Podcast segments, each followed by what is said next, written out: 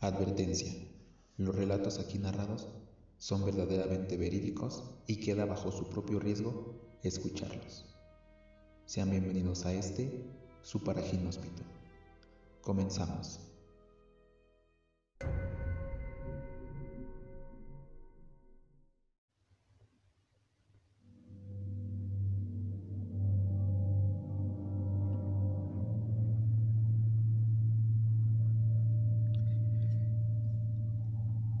Buenas amigos, ¿cómo están? Bienvenidos de nuevo a este su paraginóspito. Mi nombre es Andrés Sánchez. Espero estén bastante bien, espero estén de lo mejor. Que su fin de semana haya estado tranquilo, de fiesta, con la familia, con la pareja. Pero más que nada con salud, que es lo más importante.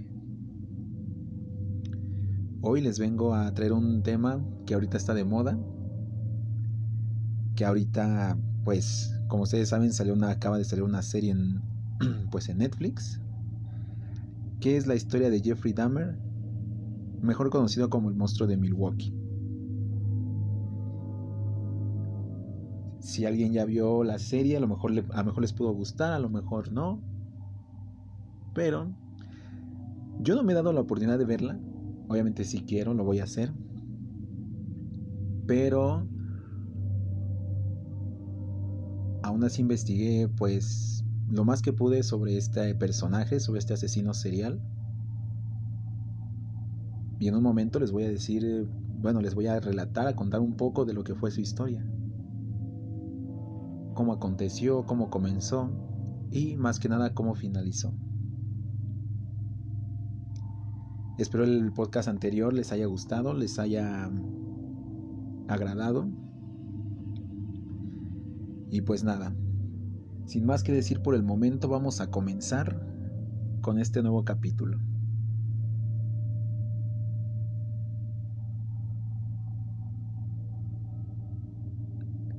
Y como siempre, que no se vea la buena costumbre de decirles que tomen asiento,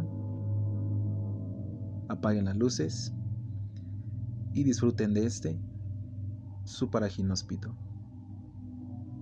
Comenzamos.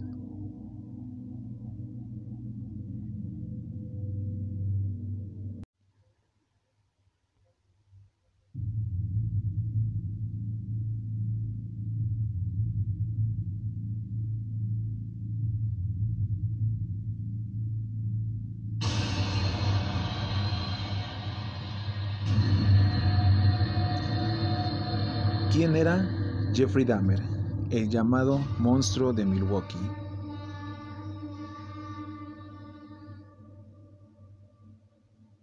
En total fueron 17 víctimas desde 1978 hasta 1991. El estadounidense Jeffrey Dahmer asesinó a 17 personas de una forma tan cruel y horripilante que fue bautizado como el caníbal de Milwaukee, por la ciudad donde cometió la mayoría de sus crímenes. Y aunque la historia reciente de Estados Unidos ha estado llena de asesinos seriales que han causado la muerte de centenares de personas, lo cierto es que los métodos que utilizó Dahmer, no solo para acabar con la vida de sus víctimas, sino también para deshacerse de sus cuerpos, lo han vuelto foco de atención de criminalistas expertos y del público en general. Sobre su vida y sus crímenes se han realizado decenas de series de televisión, películas y, obras de teatro sin contar los textos que se han escrito, desde reportajes hasta libros con testimonios de sus compañeras o compañeros de secundaria.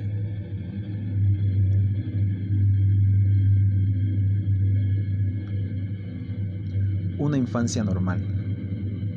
Una de las cuestiones que más llamó la atención de las autoridades policiales y los médicos que trataron a Dahmer es que, a diferencia de la mayoría de los asesinos seriales, el hombre no transitó una infancia traumática de abusos y maltratos. Nació en Milwaukee, en el estado de Wisconsin, Estados Unidos, en mayo de 1960. Su padre, Lionel Dahmer, quien lo visitaría en la cárcel incluso tras conocerse su actuar delictivo, era químico, y su madre, Joyce Annette, trabajaba como telegrafista.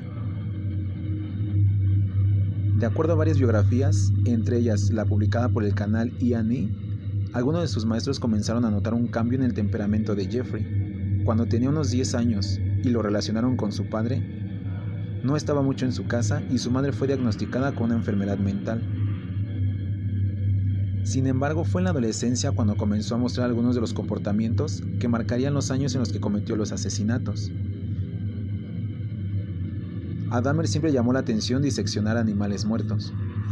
Muchos de ellos los tomaba de los que parecían atropellados por vehículos en las autopistas cerca de su casa.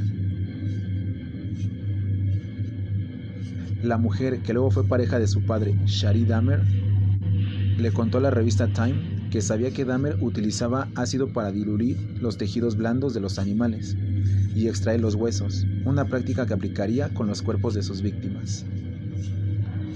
De acuerdo al propio relato de Dahmer ante las autoridades, que fue posteriormente publicado en reportajes locales, el divorcio de sus padres, ocurrido cuando estaba a punto de graduarse de la secundaria, ahondó más en esa sensación de abandono que habían visto sus maestros durante su infancia. Y es en ese periodo cuando comete su primer asesinato. En junio de 1978 mata a Stephen Hicks, un joven de 18 años que se dirigía a un concierto cerca del lugar donde vivía Dahmer. Dahmer, que entonces también tenía 18 años, lo encontró en una vía cercana cuando manejaba su vehículo y ofreció llevar a Hicks al concierto, pero antes lo invitó a su casa a tomar algo. Estando allí, le propinó dos golpes en la cabeza con una pesa que usaba para ejercitarse. Dame le explicaría muchos años después a la policía que la razón por la que lo golpeó a Hicks era porque estaba ansioso por irse al concierto y no quería quedarse haciéndole compañía a él. Los asesinatos en serie. Con Hicks también inició un ritual macabro con los cuerpos de sus víctimas. Las desmembraba, diluía las partes en ácido y después almacenaba los huesos que quedaban tras la destrucción de las partes blandas.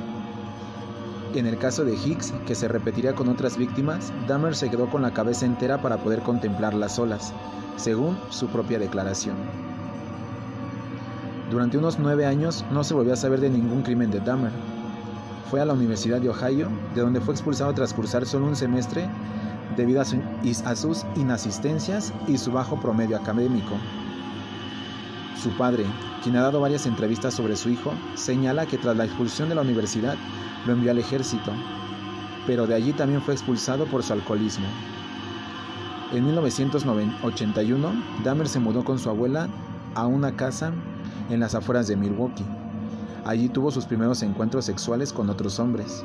Se dedicó a frecuentar bares gays y estuvo desempleado por largos periodos, en parte por su adicción a la bebida. En noviembre de 1987 cometió su segundo asesinato, el de Steven Tuomi, un joven de 25 años. Según el testimonio que dio durante el juicio que se le realizó una vez fue capturado, Dahmer conoció a Tuomi en un bar y lo convenció de irse con él al cuarto de un hotel. Dahmer señala en su testimonio que no recuerda cómo asesinó a Tuomi, que se despertó al día siguiente con el cuerpo sin vida del joven y sus manos llenas de moretones. A partir de allí, iniciaría una seguidilla de asesinatos que seguían un modus operandi similar. Dahmer conocía a un joven en un bar, lo llevaba a su casa, primero al cuarto en la casa de su abuela, pero esta finalmente lo echaría de allí y el hombre terminaría alquilando un apartamento barato en el centro de Milwaukee. Allí drogaba a su víctima y después la estrangulaba. Al principio llevaba a su casa hombres que seducían en los bares, pero después les comenzó a ofrecer dinero para posar desnudos para él. De esa forma fueron asesinados Richard Guerrero, James Doctafor, Anthony Sears, Raymond Smith, Edward Smith, Ernest Miller, David Thomas, Curtis Stroder, Errol Lindsay, Conner Ausinta Thompson, Tony Hooks, Oliver Lacey, Matt Turner y Joseph Bradehoft. Una vez consumado el asesinato, Dahmer desmembraba el cuerpo e intentaba conservar sus partes guardándolas en la nevera o sumergiéndolas en sustancias como soluciones salinas. Estas tareas de desmembramiento y conservación las hacía en el departamento que rentaba en el centro de Milwaukee y, A pesar de las constantes quejas de los vecinos por el olor y los extraños sonidos, por más de cinco años las autoridades no lograron descubrirlo. Un sobreviviente. En julio de 1991, Dahmer convenció a Tracy Edwards, un joven negro de 32 años, de acompañarlo a su casa para tomarle unas fotos a cambio de 100 dólares.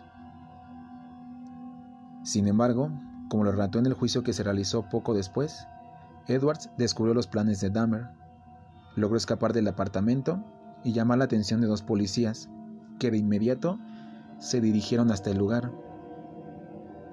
Allí, después de descubrir un par de fotografías de cuerpos desmembrados, Dahmer fue arrestado. Además de aceptar que había asesinado a 11 personas en su declaración a la policía, las autoridades de Milwaukee encontraron en el apartamento al menos cuatro cabezas de sus víctimas, órganos como un corazón y un barril que contenía restos humanos disueltos en ácido, entre otros macabros hallazgos. En su testimonio, Dahmer admitió que había cometido actos de canibalismo y necrofilia con los cuerpos de sus víctimas. Tras un corto juicio, Dahmer fue hallado culpable de al menos 15 asesinatos y condenado a igual número de cadenas perpetuas. Fue enviado a prisión estatal de Ohio. Dos años después, murió después de ser golpeado en la cabeza por otro compañero de celda en medio de una riña carcelaria.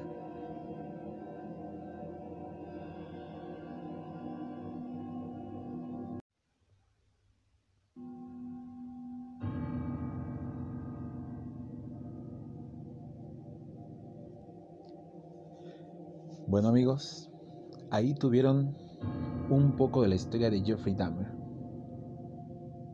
Fue algo bastante resumido, ya que a pesar de que tuvo muchas víctimas, a final de cuentas su modus operandi siempre fue el mismo con todas. Ir a un bar, invitarlos a su casa, drogarlos y asesinarlos. Conservar sus miembros, como recuerdo tal vez,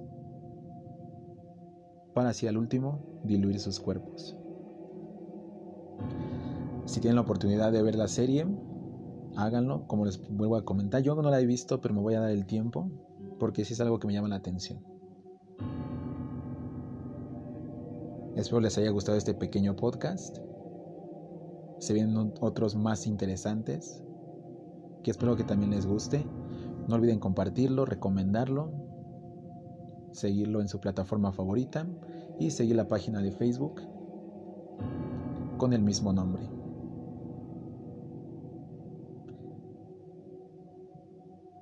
Sin más que agregar, mis amigos, yo me paso a despedir.